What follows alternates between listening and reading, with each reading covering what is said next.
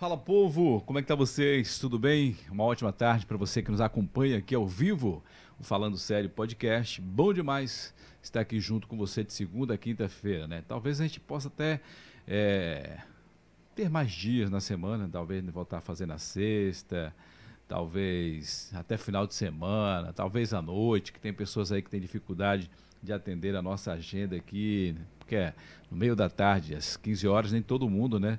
Tem essa disposição é, livre para poder estar aqui com a gente. Mas até então, vamos dar prosseguimento ao nosso projeto aqui do Falando Sério, trazendo pessoas para contar as suas histórias, suas experiências e compartilhar conosco aqui, tá bom? E hoje, claro que eu estou aqui com uma mãe, uma profissional, uma irmã, amiga, uma pessoa que com certeza tem história que vai é, trazer inspiração para você, em especial as mulheres, porque é uma guerreira que eu tenho o privilégio de conhecer um pouco da sua história, que é a nossa amiga, a Daiane Araújo. Ela é psicóloga e outras coisas mais que ela vai falar para a gente, assim como já falei.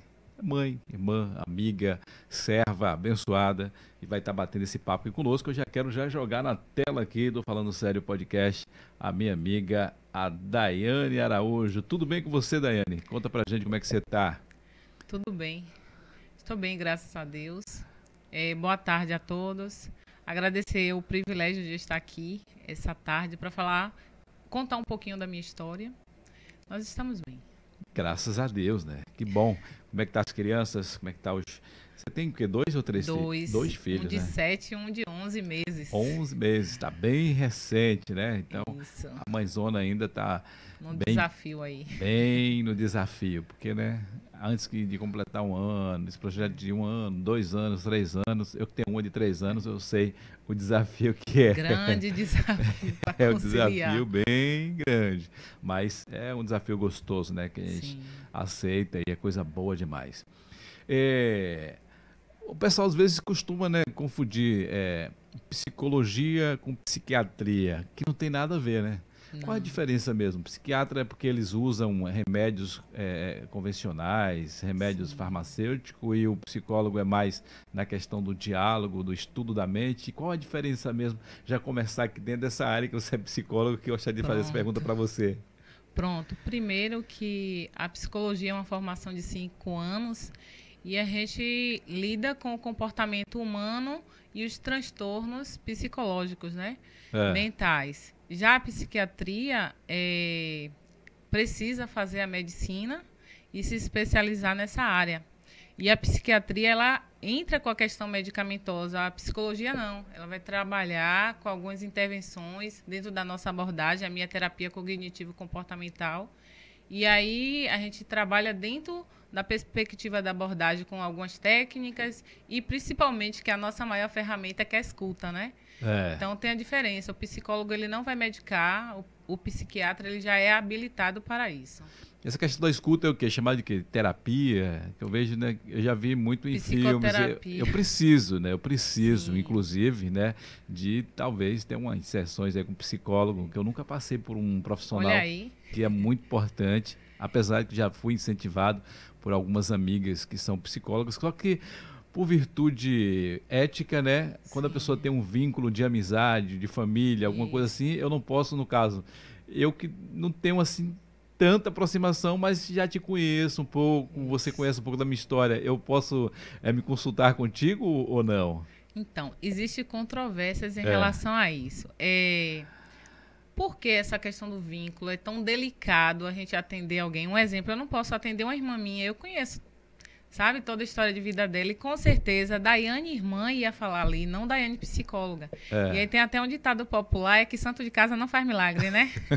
e na é psicologia isso aí é... Exato, é, isso aí, aí não funciona, mas justamente porque é, o outro precisa de um, de um olhar de fora, né? É. Porque talvez Daiane pode aconselhar como irmã, ah, mas é só um conselho de minha irmã. Mas um olhar de fora é, faz muita diferença. Agora, sim, tem amigos que hoje a gente dá nome a amigos, mas a gente não separa por categoria quem realmente é amigo, né? Eu é. falo no sentido não de ser verdadeiro ou não, mas assim, tem amizade que a gente não tem contato. Eu não tenho contato com as histórias. Você está falando, dele. às vezes a amizade que você está muito próximo se torna, na verdade, ter amizade que é família, né? Aquele Isso. contato ali. Já não, um colega, no caso, que eu falei, eu né, tenho você como minha amiga, minha irmã, mas a gente não tem tanto contato Não assim. gente, às vezes até tem mais contato Isso. profissional, questão ministerial da igreja e tudo, mas Exato. não temos uma ligação. Então, acho que não teria problema Não. de ser um paciente da doutora Daiane. Não. Aí o que é que eu sempre trago? Inclusive É. tem um amigo, porque a gente trabalhou juntos, mas a gente, é, a gente trabalhou na num setor da Unjadec e aí ele precisou e aí ele veio até mim. Eu sugeri que fosse para outra pessoa porque a gente trabalhou juntos É. e talvez não a gente não eu não conseguisse ajudar não pela questão da capacidade, pelo vínculo, mas ele não, eu confio em você e tal. Então, algo que eu sempre trago, a confiança. Confiança, se eu consigo confiar no outro, é, eu sempre trago para os meus clientes. Se existe a confiança, existe 100% de, dar, de chance de dar certo. Que legal.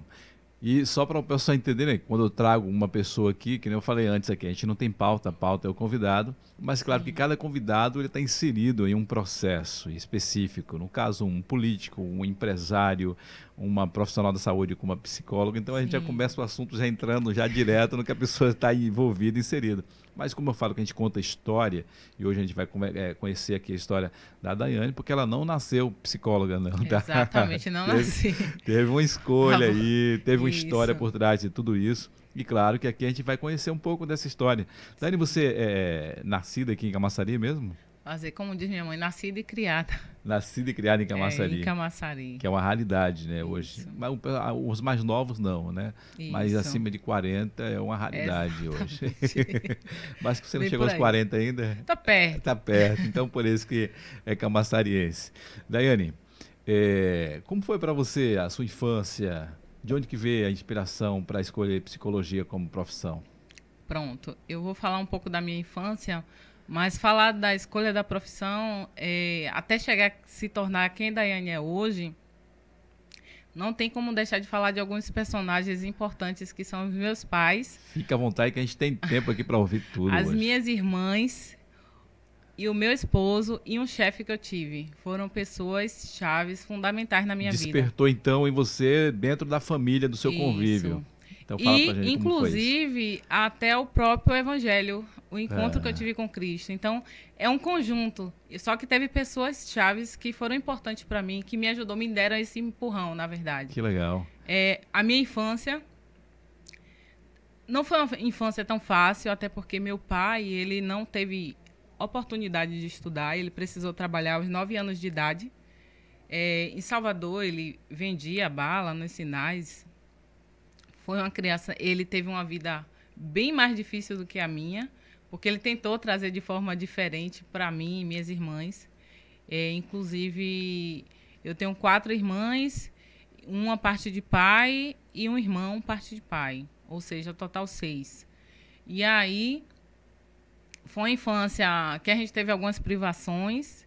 Minha mãe, ela foi estudar já com 15 anos de idade, ela foi à escola, também teve Foi dificuldades. alfabetizada? Assim, Sim. então já com 15 anos? Com 15 Olha. anos de idade.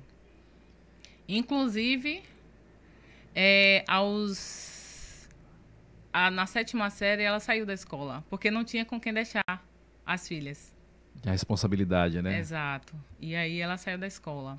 A gente teve algumas privações, mas assim, teve a parte da brincadeira que a gente podia brincar na rua, né? Tudo isso, a liberdade, né? liberdade. Não tinha a violência que tem Não hoje. tinha violência, a gente brincava, ficava solto na rua, não tinha problema nenhum em ficar na rua. E aí, nessa infância, eu brincava de ser professora.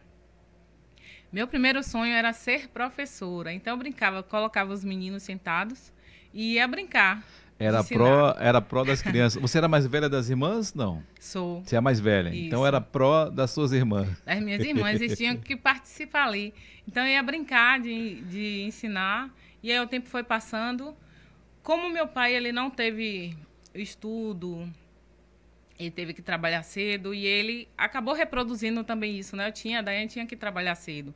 Aos 11 anos de idade eu precisei sair de casa para trabalhar, que na verdade na minha cabeça eu nem sabia que eu ia trabalhar, né? Acompanhar, eh, fazer companhia às crianças seria o babá hoje, né? É. E aí eu tive que ir, sair de casa para trabalhar para ajudar em casa. E aí foi um momento difícil que, se me perguntar, eu não lembro da minha adolescência, mas eu lembro de toda a minha infância, lembro de toda a minha juventude, mas a adolescência praticamente eu não tive, porque eu tive que trabalhar, tive responsabilidade cedo. E, assim, quando a gente vai para a casa de algumas pessoas, a gente passa por situações diversas, né? Que é diferente do costume que você foi ali, né? nascida e criada. Lá, lá tem uma, outras regras. Isso. E aí teve muitas palavras que eu ouvi, até por ser a filha do servente, né? Ouvi muitas palavras que foram difíceis para uma menina ouvir. Eu sempre foi um dos fatores também que me levou à psicologia, porque eu ficava assim na minha cabeça, como é que alguém pode ser tão mal assim, né? Dizer palavras a uma criança. Que são as agressões verbais, né? Exatamente. Que às vezes dói mais do que um soco. Sim. E uma, a depender de como a gente use, pode deixar marcas para o resto da nossa vida. Né? E aí, é, assim eu continuei trabalhando. Com 13 anos de idade, na minha infância, é, teve alguns outros acontecimentos que marcaram muito. Não dá para expor tudo. E aí, com 13 anos de idade, é, eu conheci o Evangelho.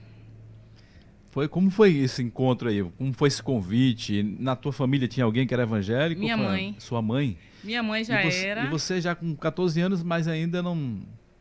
Você ia para a igreja, mas não tinha compromisso? Não. Desde pequenininha eu sempre fui para a igreja. É engraçado que as, é, minhas colegas falavam assim que eu era estranha, né?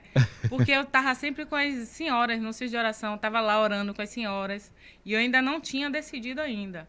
Estava sempre com os mais velhos, os adultos, né? É. E as meninas ficavam assim, você é estranha, vamos brincar e tal. É. E eu estava sempre ali envolvido, de alguma forma. Fui no Evangelho Quadrangular, já eh, tinha uma senhora mesmo, que eu estava sempre no centro de oração com ela, na Deus e Amor, que tinha na rua de casa, eu ia sozinha, que minha mãe deixava.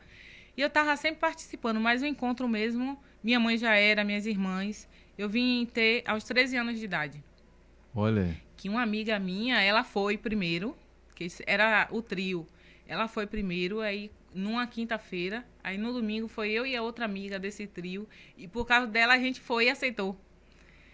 Porque ia mudar o ciclo, né? A gente não queria se afastar, mas nesse aceitar que ia mudar o ciclo, a gente foi se envolvendo mesmo com as coisas, EBD, é, é hora nona, seis de oração, e aí eu fui.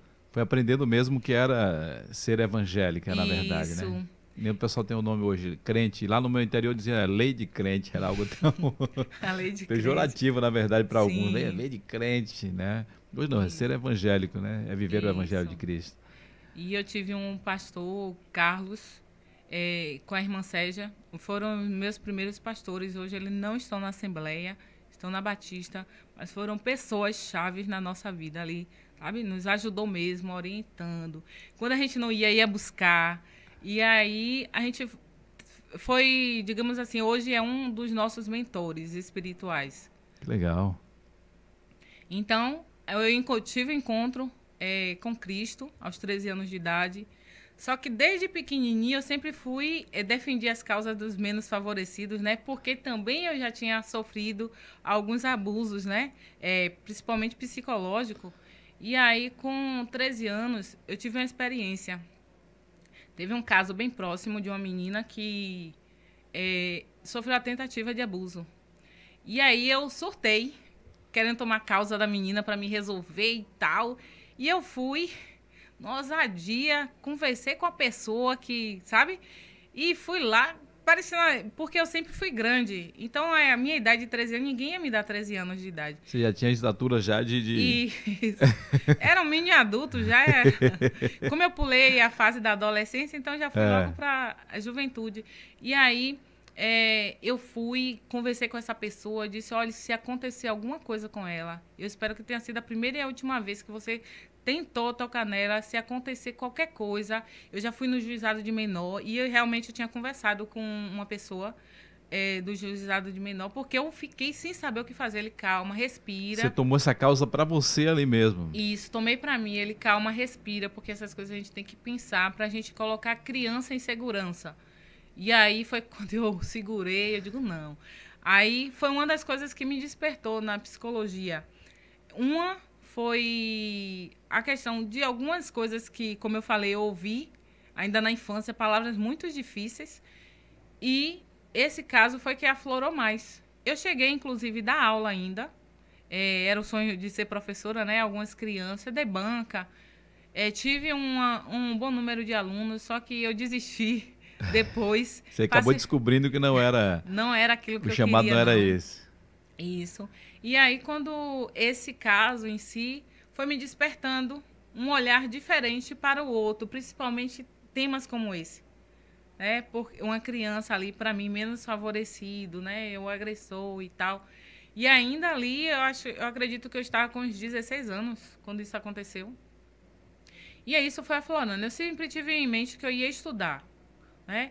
E aí eu não tinha conhecido ainda a psicologia, não tinha contato, até pelo meio que eu vivia, porque era muito limitado. Minha mãe, meu pai, é... a família, que não tinha tanto conhecimento, bem limitado o meu ciclo é, de sua mãe já foi né, estudar para fazer, Sim. vamos dizer assim, um ensino fundamental já na fase adulta, né? Isso. né? Que era o, o é, é o básico ali da educação. Aí Exato. você não tinha nem essa visão de, de, de, fazer uma graduação. Isso, não tinha nem a instrução em si. Mas uma coisa que eu lembro, apesar de não ter, minha mãe lavava roupa para fora. É. Porque aí, pai, é, ele trazia o alimento e minha mãe não deixava a gente faltar nossa farda, é, caderno. Ela estava ali, sabe, auxiliando ele em alguma Esses coisa. outros cuidados aí. Né? Isso. Então, é, minha mãe mesmo não tendo, meu pai mesmo não tendo, eles investiram nesse sentido para que a gente fosse estudar, mesmo que não fosse ter uma graduação, mas eles entendiam que esse estudar era importante. E aí eu fui crescendo. Aos 16 anos conheci meu esposo. Nova também começou. Nova.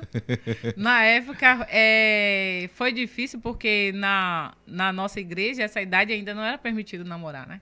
Não podia. Não podia, mas assim a gente se manter, a gente foi conhecendo, orando, que nessa época existia, ó, vamos orar, tal, a gente foi orar, e a gente foi se conhecendo, aí conheci meu esposo, 16 anos, é, com 18 anos eu noivei, com 20 eu casei. Foi rápido. E aí meu esposo, ele sabia que eu tinha um sonho, a vontade de estudar. Inclusive, antes de fazer a psicologia, eu fiz o Enem e eu cheguei a passar em duas provas. Só que como eu ainda não tinha acesso à internet, não tinha a clareza, não tinha um ciclo que me ajudasse nesse sentido, eu perdi a oportunidade. Mas eu acredito, eu falo perdi, mas eu acredito que não foi bem uma perda, porque em tudo Deus tem propósito, né? Que não era psicologia nesse tempo que, que você não ia era, fazer. eu ia fazer matemática, porque eu era apaixonada por matemática. Olha aí, totalmente diferente, Bem, nada a ver. Nada né? a ver. Inclusive, ainda trabalhei com uma prima na contabilidade. Matemática ia trabalhar com gestão, com negócio, com tudo, e, e, não. Hoje você trabalha com pessoas. Isso. Totalmente bem diferente. Distante. Ainda é fiz um serviço para uma prima minha, que ela tem uma contabilidade, na época ela não tinha. E eu fui gostando ali sabe, do, de trabalhar com os números. Só que num caminho foi mudando, né? Porque eu já tinha uma ideia do cuidar, do olhar do cuidar do outro. E ali estava me distanciando desse propósito. Entendi. E aí, é, meu esposo, ele sabia desse, dessa vontade de estudar.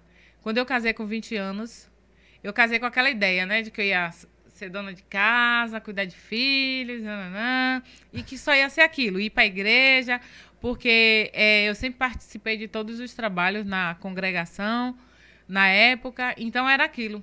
Aí meu esposo começou a dizer assim, Daiane, não se conforme em ficar só em casa não, em casa igreja não, vai estudar.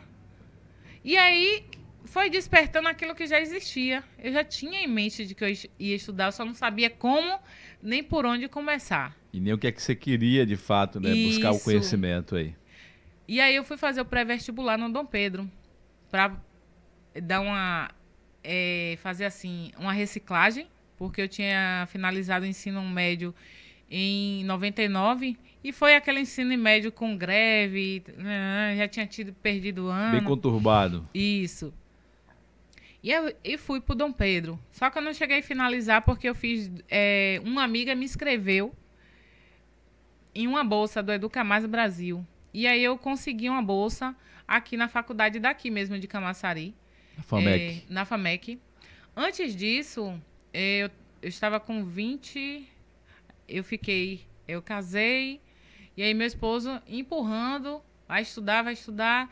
Quando foi com. Ainda fiquei um bom tempo, né? Só estudando em casa, fui fazer o pré-vestibular. E aí eu comecei a trabalhar. Eu trabalhei, não sei se você conhece, com o doutor Severino. Doutor Severino, sim. Infelizmente, né? Acho que ele a faleceu. Gente perdeu, é. Foi esse ano? Foi com Covid. É, pouco tempo agora. Né, esse, no início do ano aí, no Covid. Sim. Trabalhei durante nove anos com ele. E aí, no segundo ano que eu comecei a trabalhar, aí Marcos, é, meu esposo, falou: agora é a oportunidade. E aí, essa amiga me escreveu é, no Educa Mais. Aí, como eu ganhei a bolsa, aí uniu, né? Aí eu saí da faculdade sem dever um centavo à faculdade, que eu ganhei a bolsa. Que legal. E aí o trabalho me dava condições de manter os gastos, tanto da faculdade como transporte, essas é, coisas. É o gasto para quem vai fazer faculdade não é só a mensalidade né, da universidade. Não, não Tem mesmo. um gasto de deslocamento, Isso. de material, de muitas coisas aí. E para mim eu não tinha condições em fazer em outro lugar, porque eu pegava 6h30 da manhã, e às vezes eu não tinha horário de sair, saía 17 horas. E às vezes eu saía sem tomar banho e ia para a faculdade. Sem comer, Do trabalho sem tomar banho. direto para Direto para a faculdade. faculdade. Na época de estágio mesmo, supervisionado, eu ia direto.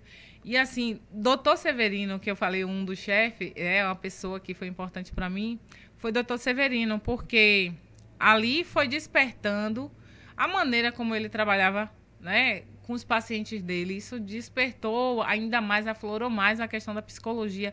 Eu posso cuidar de pessoas porque eu sempre estive cuidando. Então, eu posso cuidar de uma forma. Aquele cuidado que eu gostaria de ter tido, que eu não tive, eu posso fazer isso agora.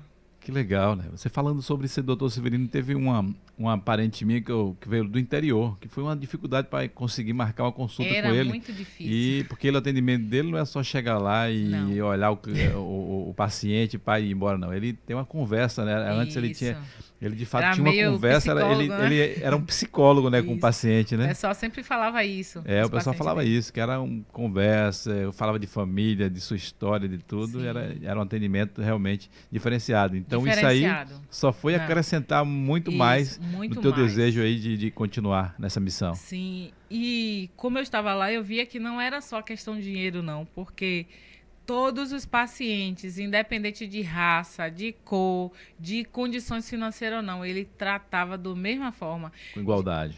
Com igualdade. E aquilo para mim era um diferencial. É, só para você ter uma ideia, tinha um rapaz que morava na rua, ali na Praça Brantes. Precisou dele.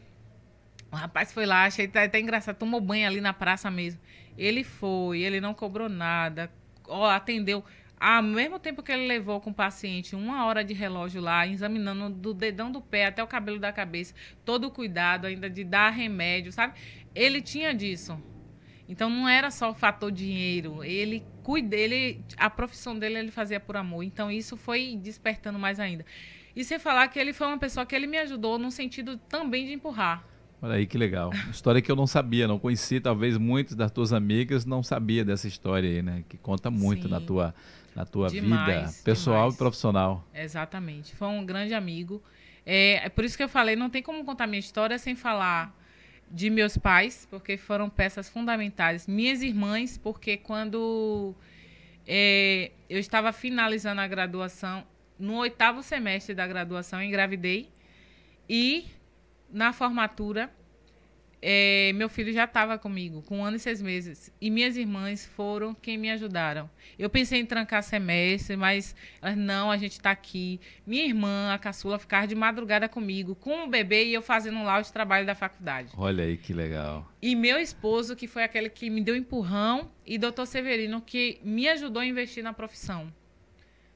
Inclusive, é, eu fui fazer estágio supervisionado em plena segunda-feira pela manhã, não tem chefe que faça isso, liberar um funcionário com tanta demanda na, na clínica e ele me liberava. Libera você para fazer o estágio toda segunda-feira. Toda segunda-feira. Olha aí que legal, muito bom. Bom demais. E como foi para você quando você concluiu dizer agora sim, né? Por tudo que eu passei, por muitos que estão passando pelo que eu passei, que no caso você falou sim. da questão que você viveu aí, né, de, de palavras difíceis Sim. na casa dos outros, a dificuldade na tua família e tudo. Como foi para você dizer, eu consegui, agora eu posso de fato ajudar as pessoas? Como foi para você esse momento? Nossa, é, é um momento único de que você diz assim, eu consegui.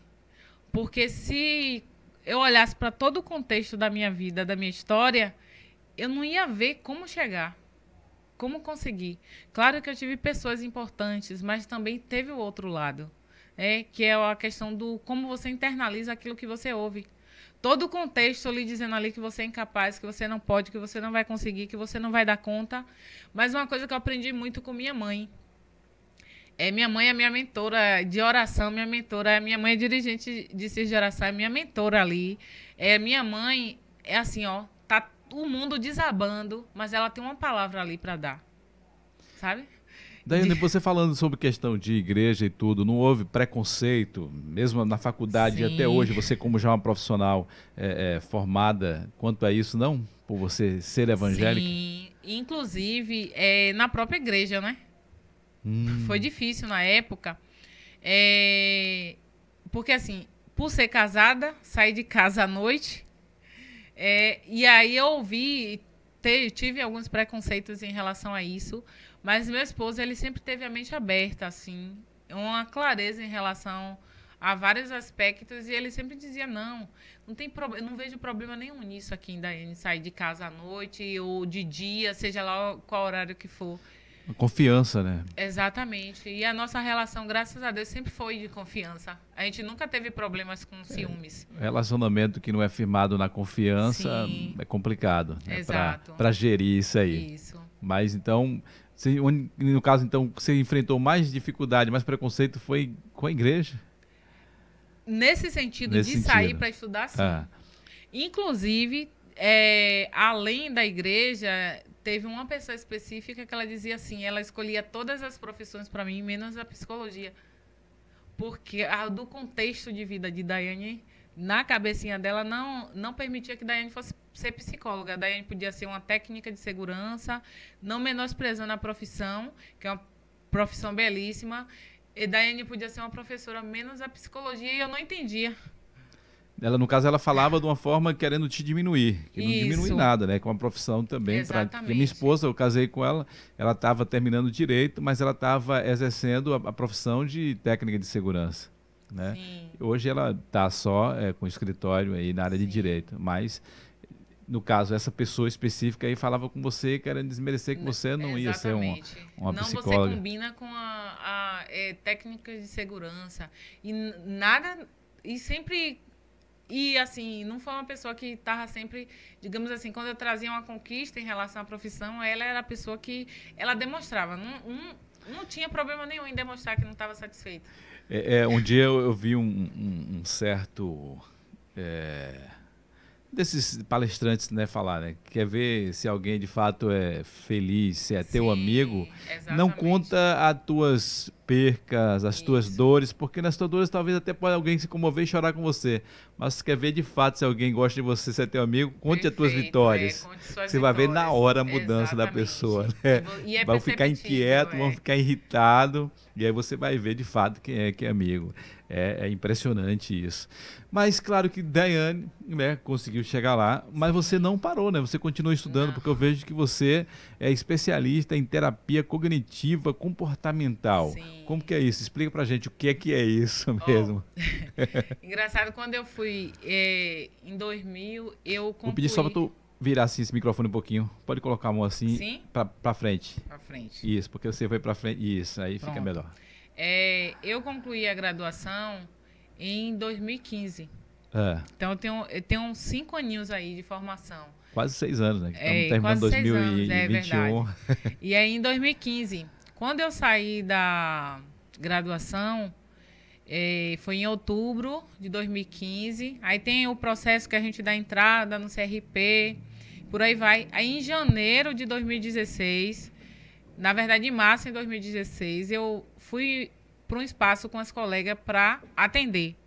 É. Só que era particular. E aí não, não tinha tanta demanda, eu dei uma pausa. E aí foi quando eu fui para a clínica Psicorpus. Então lá foi o que me despertou a buscar pós-graduação. Por quê?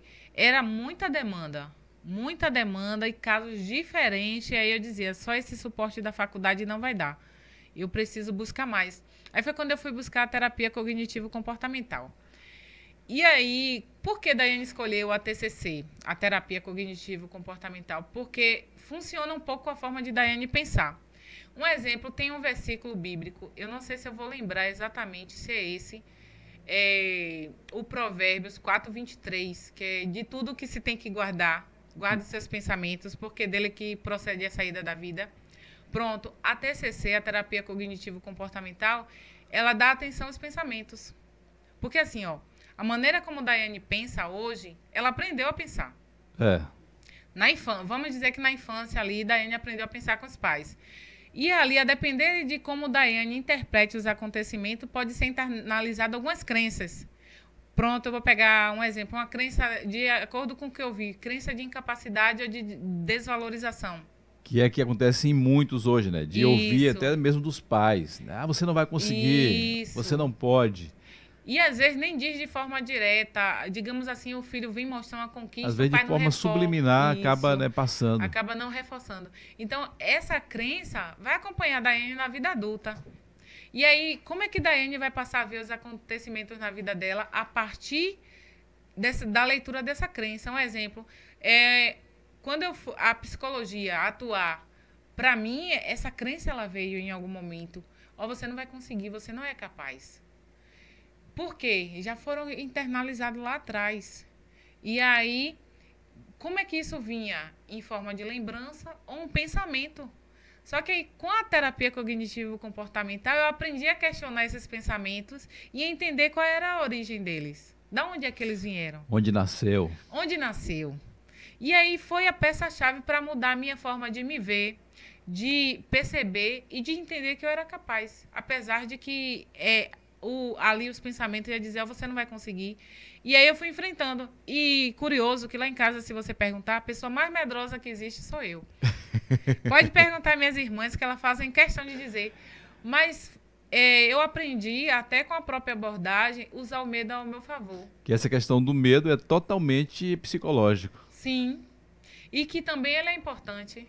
Porque ele acende é uma defesa. Botão. Exatamente. É uma defesa. É uma também, defesa. Né?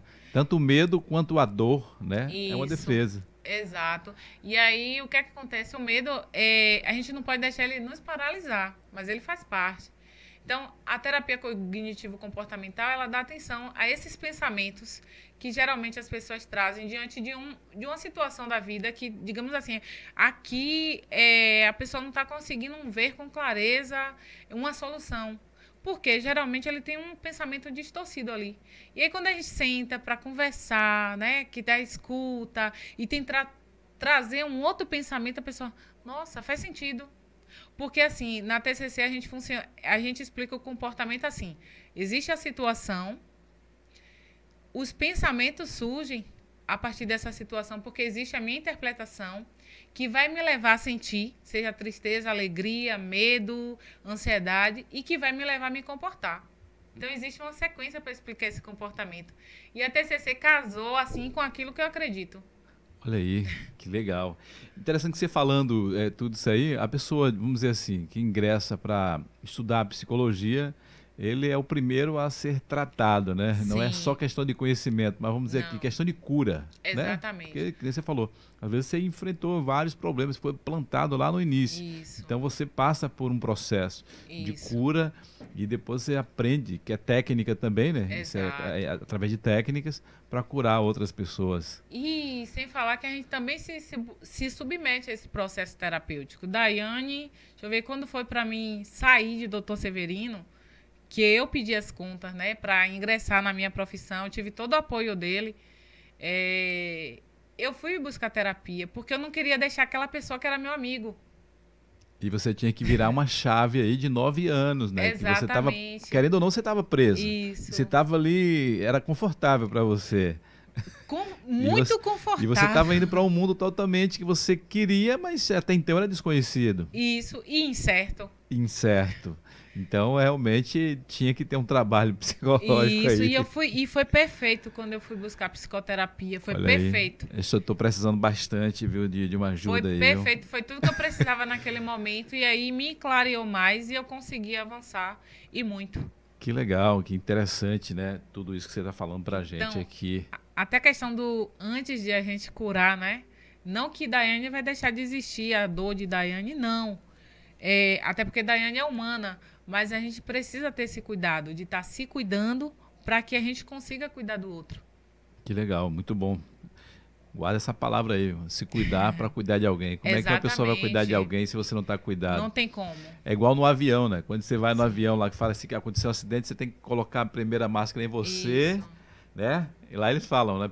Coloca primeiro é em você para depois você colocar o de no alguém que está do teu lado. Né? Porque senão, se você não cuidar, você vai não cuidar do como. outro, morre os é, dois abraçados exatamente. ali e acabou. Então se cuida primeiro para você poder cuidar do próximo. Isso é interessante, viu? Essa mensagem que você está deixando para a gente aqui. Mas quando a gente fala psicologia, o que vem principal do, do, do, do sintoma, dos problemas de psicologia, depressão. Né? É Acho que é o maior né? peso, né? Depressão e ansiedade, é doença do século, né? Infelizmente é uma realidade. O que é que a depressão já é fruto da ansiedade ou a ansiedade é fruto da depressão? Como que é isso aí? Então, é... ambos podem um gerar o outro, né? É. Mas a ansiedade em si, ela pode levar à depressão. Por quê? Ela pode levar à depressão porque, digamos que Daiane esteja muito ansiosa por coisas que ela precisa pagar. Um boleto. Nesse momento tem muita gente vivendo isso, né? Sim. E aí Daiane cria expectativas de fazer algumas coisas para poder pagar e tal. Tem até, digamos assim, algo em mente já certo. E aí não dá certo. Daiane pode se frustrar. E aí entrar nesse quadro depressivo. Hum. É mais comum a ansiedade levar à depressão do que a depressão levar à ansiedade. Porque a depressão, na verdade, já é o fator que a pessoa já está no fundo do poço, já, não? É porque assim. Claro que tem como reverter, mas até como, então é. você tá já está com já tá doente, na verdade. Isso é porque a depressão é, tem um rebaixamento do humor que acaba lentificando, né? É, tira o prazer de viver, tira o prazer de fazer coisas simples, lhe tira da sua rotina, é, aquela visão turva que você não consegue ver o amanhã. Na ansiedade, não, você vive no amanhã. E a depressão, não, você não tem planos para o futuro. Você está ali estagnado ali, né? Você Vivendo, não vê soluções, isso. os problemas. E também, às vezes, tem muitos que também não estão tá mais preocupados com o problema. Está ali vivendo aquele momento ali. Às vezes por causa de um filho, às vezes por causa de uma mãe, às vezes por causa de alguém. E às vezes por causa de dezenas de problemas. Exatamente. Né? se não buscar uma ajuda profissional, Isso. acaba num poço é, sem fim, na verdade. Exato. Que muitos acabam fazendo, que traz muita dor, que vai, leva até para a questão do suicídio. Isso. Agora, algo que eu tenho visto muito, porque eu tenho atendido, é adolescentes com depressão. Que aí vem até aquela questão do preconceito. Ah, não tem nem conta para pagar e tá com isso. negócio de depressão. Ah, isso é frescura. Ah, isso é falta de Deus. E aí? Você que é um que também dá palestra, falar sobre isso, que você dá palestra aí para mulheres, para jovens. Você trabalhou com jovens também na igreja. Sim. Como é que é isso? Durante muitos anos. De me aposentei um pouquinho por com a chegada do bebê teve mudanças, é. né? E aí eu tive que abrir mão. Até para mim readaptar esse momento. É, então, algo que eu até sugiro sempre é a questão do trabalhar temas família. Porque quando existe uma, vamos dizer assim, uma distorção é, no fator família, esses adolescentes, eles fazem a leitura deles. Tanto os adolescentes como as crianças, nós que temos a mania de achar que eles não pensam, não sentem, não vê, não tem o que pagar, então não tem com o que se preocupar. Mas quando, digamos, tem algo ali que não está, sabe, nesse padrão familiar que foge. Que inclusive o que você falou aí da questão da ansiedade, né? Sim. Hoje com essa mídia, né, consumista Sim. que tem hoje, né, os adolescentes, né, eles estão ali também querendo participar, Isso. eles querem ter posse, né? Vamos Isso. dizer, um, um adolescente que está com um iPhone 13, aí eu também quero, então começa a criar ali uma ansiedade, Sim. às vezes não consegue, aí vem a frustração, e isso que também é um caminho, um dos caminhos, né, que Isso. são vários. E sem falar do padrão de beleza que a mídia traz, né? Os Essa adolescentes é querem se encaixar ali. É... E principalmente porque eles estão nessa fase de se sentir pertencente a um grupo. Então, para mim, é, fazer parte desse grupo, ser aceito por ele, eu preciso ser igual a eles. Então, de alguma forma, eu vou precisar me encaixar ali, seja no cabelo, seja na cor da pele. Na cor da pele. Se a pessoa está acima do peso, Sim. outras que é magram demais. Então, tudo isso aí Inclusive, leva. Inclusive, com a pandemia, é, transtornos alimentares. Porque a mídia traz o, o que é perfeito. Hum e aí, nessa busca desse corpo perfeito, eu vou fazer restrições alimentar de forma inadequada, sem nenhum acompanhamento. Que acaba se tornando o quê? Um transtorno alimentar, que tem a anorexia, né? Uhum. É, essa busca pelo esse corpo perfeito, por mais que a pessoa esteja perdendo peso, ela não consegue perceber. Você vê ali, ó, você olha e diz, você tem o corpo perfeito, a pessoa não consegue perceber, ela tem uma distorção dessa imagem dela. A visão dela é que é o pior corpo que existe na face Exatamente. da Terra. Exatamente. Então, é... vários fatores. Eu estava falando contigo aqui fora do ar, né? Eu falei que eu penso ainda em fazer uma graduação aí Sim. de alguma coisa. Quem sabe eu não posso fazer psicologia. É, não, ó, psicologia. Inclusive, eu estava falando com um, uma pessoa ontem que estava pedindo a mentoria em relação à psicologia, né? Como é o mercado e tal. E aí ele tinha uma preocupação de se ia atrapalhar a vida dele ministerialmente e tal. Eu digo, Pelo não. contrário, né? É impossível. Com certeza vai lhe dar um respaldo bem maior. E, assim, dentro daquilo que nós aprendemos com Cristo, nossa maior missão é o outro. Verdade. Então, se a psicologia vai te dar um olhar diferente para o outro, porque assim, tá, Daiane teve um comportamento agressivo. O que foi que levou Daiane a ter aquele comportamento agressivo Tem se um Daiane motivo, não né? é uma pessoa agressiva? Então, te dá um olhar diferente. Você não vai fazer uma avaliação daquela pessoa pelo que você está vendo. Você vai muito mais além. Você não é. vai para o julgamento, você foge disso. E você, é, é, Daiane, sempre atende, né? A gente está falando aqui também em questão de, de igreja, ministério e tudo. Você sempre atende, né? Convites aí que as pessoas te chamam para você é, levar, levar essas palestras e esses conhecimentos. Como que tem sido para você essas pessoas ali durante a palestra ali você está ali, né, passando os conhecimentos, passando principalmente também os sintomas que muitos às Sim. vezes têm os sintomas e, e acha que é normal, que na verdade tem muitos até até aprofundado ali na enfermidade Sim. da mente e não tem conhecimento. Como tem sido esse feedback depois dessas pessoas com você? É algo que eu Daiane, sempre quando tem a oportunidade de falar, ela vai, porque nem sempre Daiane foi de falar. Então, eu sempre estou indo. E, para mim, é muito importante que eu veja o que é pessoas desconstruindo. E a ideia até da abordagem é, é desconstruir. É desconstruir. Então, é os feedbacks que a gente recebe depois, olha, foi muito bom, eu estou passando por isso. Nossa, eu não tinha, eu não fazia ideia de que isso era uma depressão. Eu não sabia que eu só estava simplesmente é, seguindo. Eu não sabia que isso era ansiedade. É, desde uma dor, né, que a pessoa sente ali, está sinalizando algo. Então, para mim, é, até dentro da, da, da própria, do próprio ministério, né, é, é desconstruir porque é, se a gente não tiver o cuidado, a gente fica trazendo que tudo é espiritual, sendo que nós somos seres bio, psico, social e espiritual. É quando você fala essa questão um espiritual, porque geralmente as pessoas têm um modo de dizer, ah, isso aí é falta de Deus. Isso. Eu, é, meu psicólogo é Jesus. Isso. Claro que Jesus é um psicólogo, né? ele usou bastante a psicologia e usa através da palavra. É o maior psicólogo é, que já existiu. Como sempre.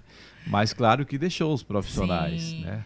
Para é, dar continuidade a esse trabalho. Exato. Então é difícil. é, hoje você não, você trabalha hoje na rede privada, né? Sim. Trabalha em algumas clínicas aqui em Camaçari na rede privada. Mas no caso, no SUS tem atendimento? É, no SUS tem, mas é bem delicado. As, ó, quando se trata do, infelizmente, na, porque assim, ó, precisamos avançar é, no sentido de, eu acredito, é uma profissão de grande importância, mas ainda esse olhar não existe. O SUS tem sim, inclusive tem o CAPES, mas que atende demandas graves, né? como a depressão grave, a esquizofrenia, então transtornos graves. Tem também é, um PSF, só que assim não dá para tratar as demandas. É muito muita procura, é muita demanda é porque, na verdade, né, o nosso sistema de saúde já é falho né, para alguém Isso. que já está com enfermidade, muita gente que está com enfermidade terminal Sim. e às vezes não acha atendimento. Imagine para uma, uma, uma enfermidade dessa que é meio que controversa na questão da visão. Né? Que, aí, querendo ou não, tem muita gente aí que está à frente, vamos dizer assim, com os gestores e tudo, que acha às vezes também que ah, é desnecessário. Muitos Sim. até falam isso aí também é frescura. Exato. Você pode deixar para depois, né? Exato, dá para esperar. É, que Só na verdade que tem pessoas espera. que estão tá ali à beira da morte já, né? Isso. Com uma questão é, é, depressiva. Isso. Então isso é complicado e, e, acontece isso e isso é triste também. É. Agora o CAPES atende, né? Transtornos graves, aqui tem. E tem algumas ONGs aqui em Camaçari que funcionam. É a valor acessível, tem a mãezona que não cobra. Então, tem algumas ONGs que a gente vai, digamos assim, surge alguém que não tem como pagar, a gente vai direcionando, entendeu? E você ajuda também essas ONGs, às vezes você presta algum atendimento assim, trabalho Hoje... social, porque você também já faz, querendo ou não, você já faz um trabalho social com as igrejas, né? Isso. né? Os ministérios aí convidam você, você vai Isso. lá, sempre dá palestra. Você participa de algum projeto social sem ser esse, com atendimento também? Hoje não. Hoje não tem, Mas não tem tempo isso. também, né? Hoje não, porque tem, tem que conciliar aí tudo com os pequenininhos, né? É. Mas eu já fiz, já participei, teve uma ONG até aqui em 2 de julho, é, Juntos pelo Social. Eu atendi lá, né? Tinha duas tardes na semana que eu ia prestar esse serviço. Inclusive, tenho clientes de lá que falam comigo até hoje. É, mas hoje não. Hoje só na Psicorpus, Vidalinos e com a pandemia aí me empurrou um pouquinho a pensar em algo para mim. Há, né, na, nas grandes mídias e até eu já comentei aqui também algumas outras vezes, né, que essa questão do, do pós, eu sempre falo pós-pandemia, mas ainda não é pós, porque ainda vivendo não. a realidade é. ainda é, da pandemia. Estamos vivendo uma realidade da dificuldade, vamos dizer assim, da questão financeira, né? uma Sim. crise econômica que o Brasil enfrenta. Tem aumentado os casos de pessoas com problemas é, psicológicos, é, Daiane? Sim, inclusive eu acredito que o maior número que teve, porque já existia histórico, né? É. Porque as coisas não surgem assim, né? Do, do nada.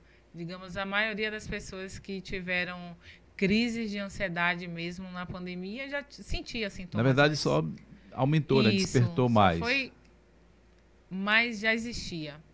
Até porque, assim, é, o quadro de depressão não é algo que vem da noite para o dia. É algo que vem aos poucos e aí a gente só não vai percebendo, né? Entendi. Eu fiz até uma enquete aqui no nosso chat, até encerrei aqui agora, eu fiz uma pergunta, né? Você já teve depressão ou conhece alguém que teve?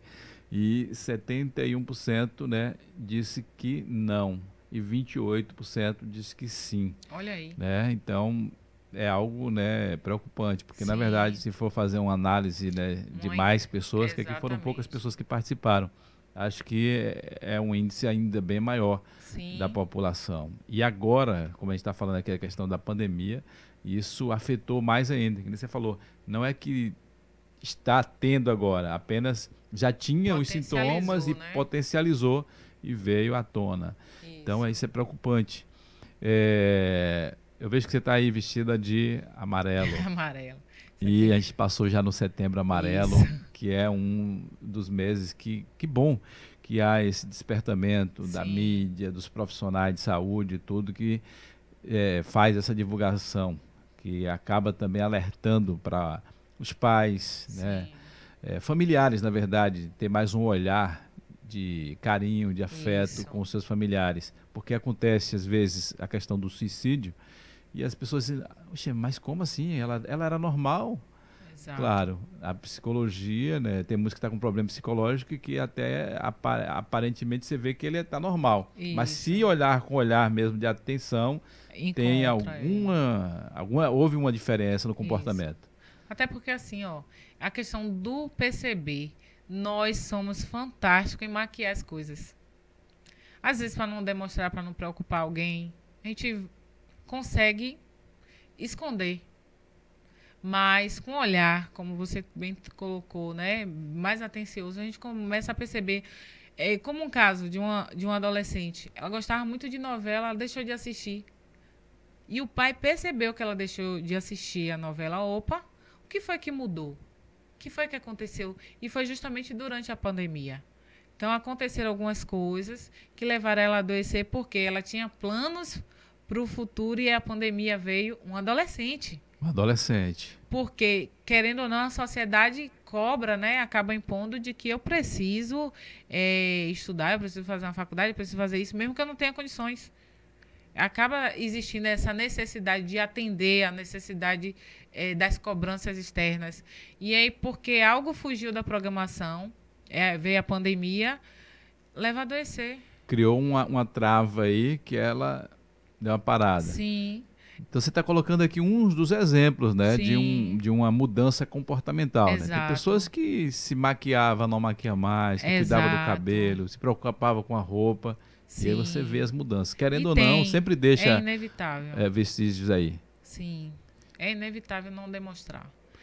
Interessante. E, e, o curioso é que no homem se manifesta de forma diferente, porque o homem é mais na agressividade, não necessariamente física, mas verbal. E orgulhoso, né? É, e você per percebe a mudança que, digamos assim, ó, é, aquela pessoa que é sempre tranquila e tal, você conhece quando ele altera a voz e tal, mas você percebe que há uma mudança do humor. Ora a pessoa está bem, ora, sabe, tem uma mudança muito repentina. Fica bipolar? Isso. Não, não chega a ser o bipolar, não, porque o bipolar ele precisa de um é. quadro de depressão para poder chegar a desenvolver o bipolar. É, é uma regra. É. Tem que ter esse histórico. Mas há uma mudança muito repentina de humor. Eu estou bem e de repente. Interessante. Então eu vou pedir para você dar uma olhada nessa câmera aí e o que é que você passa, né, para as famílias, para alguém que está aí enfrentando dificuldade, com alguém que está, né, com sintomas, na verdade, é, da depressão. E essas pessoas às vezes é, é não quer o atendimento, não quer assumir que está de fato ali doente, né? É, querendo ou não, é uma doença, uma enfermidade. Isso. E a pessoa não quer assumir, não, eu estou bem, eu estou bem, mas a família está preocupada, está acompanhando e vê essas mudanças. O que é que você fala para essas pessoas, Daiane? Pronto. Para as pessoas que estão em sofrimento, o que é que eu posso dizer? É, eu sempre trago que existe a minha pirâmide de ajuda, né? Na minha pirâmide está lá Deus, Tá lá minha família, meus amigos e profissional. Se dentro dessa pirâmide você já foi buscar ajuda naquilo que você acredita, nas suas crenças, e você não melhorou, não porque, digamos assim, Deus não tem a capacidade de resolver o problema, aí já é a questão de que é porque eu preciso de um profissional. É, busquei um amigo, busquei a família e, e assim não aconteceu. Busque ajuda busque ajuda de um profissional, é, busque ajuda da família, porque é muito importante. Às vezes não é nem o fato de, de buscar ajuda, mas de falar do que está sentindo já faz muita diferença.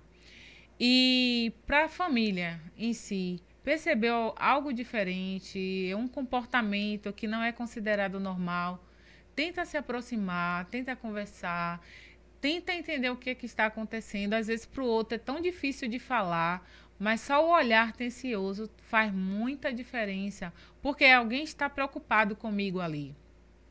E aí eu ainda quero ir um pouquinho mais, que é a questão é, dos profi novos profissionais que estão vindo aí, é, até na psicologia, é, nós temos um desafio muito grande ainda pela frente. Eu acredito que vai avançar muito. Iremos desconstruir muita coisa ainda, mas que é possível. É possível a gente conseguir aí mudar o mundo através daquilo que a gente acredita. Maravilha, né? Eu quero aqui, né, te parabenizar por tudo isso. Você, né, a gente estava falando um pouco aqui da tua história, como chegou na psicologia e tudo, a dificuldade que você enfrentou. E hoje você é uma grande profissional, né, uma, vamos dizer assim, uma profissional realizada, Sim. que tem ajudado aí é, pessoas. Isso é muito bom. Eu quero aqui te agradecer por você tirar um pouquinho do seu tempo aí, que eu sei que seu, sua agenda é bem corrida e vir aqui com a gente, né, trazer esses esclarecimentos, trazer um pouco da tua história e falar um pouco da psicologia. Desejo sucesso para você, porque você tendo sucesso, os teus pacientes também né, serão bem-sucedidos e terão resultados positivos. Te agradeço, viu, Daiane, por estar aqui conosco hoje. Eu que agradeço, para mim é uma grande oportunidade, né? Falar é, da psicologia, falar de como poder ajudar o outro, para mim isso faz parte do meu propósito de vida. E quando a gente entende isso, as coisas ficam mais tranquilas. Então, eu que agradeço imensamente, é o privilégio de estar aqui. Então, te desejo né, sucesso, como já falei. Eu não sei se você pode falar as clínicas que você atende, dia, mas se, se quiser, fique à vontade. Mas eu quero aqui só divulgar suas redes sociais, que é é Daiane Araújo, né? É, psicóloga Daiane Araújo. Psicóloga Daiane Araújo no Instagram. Isso. E onde que você está atendendo aqui em Camaçari? Então, é, na Psicorpus, é, eu dei um... Até vou, só vou retornar em janeiro, porque eu estou me organizando com o bebê, né? Na Vidalinos, aí eu estou atendendo em casa os meus pacientes da Vidalinos. E no integrar, que é justamente a pandemia me trouxe esse outro olhar, né, de que eu poderia sim investir em algo para mim, que é o que eu estou na sexta tarde, quarta tarde e sexta tarde, que aí a gente trabalha com particular. Maravilha. Então, para conhecer mais aí sobre o trabalho de Dayana, Daiane, né? Daiane Isso. Entra lá no Instagram, procura lá psicóloga Daiane Araújo e você vai conhecer uma grande profissional, uma pessoa né, do bem que eu desejo todo o sucesso do mundo. Muito, Muito obrigado, Daiane. Obrigado pela sua participação aqui conosco. Gente, Valeu. mais então um programa, mais uma história maravilhosa, mais uma profissional né, de excelência. E eu agradeço a vocês por nos acompanhar, por estar sempre juntos. Compartilha aí né, este programa. É, comentem também logo após, depois. A Daiane, ela sempre está acompanhando aqui as nossas Sim. entrevistas, comentando, né? E tem sido uma parceira aqui também. E você, deixa o like, é, e também comentem bastante aqui no nosso canal, tá bom? Quem não é inscrito, se inscreve logo aí, porque tá passando muita gente no nosso canal aí e não está se inscrevendo no canal. A gente está com 23 mil, vamos bater esses 30, 40, 50, 100, em breve um milhão aí, quem sabe, um milhão de inscritos. Vamos trabalhar para isso. Daiane, tudo de bom para você. Muito obrigada. Tchau, tchau, tchau. Gente, beijo no coração, amanhã a gente volta.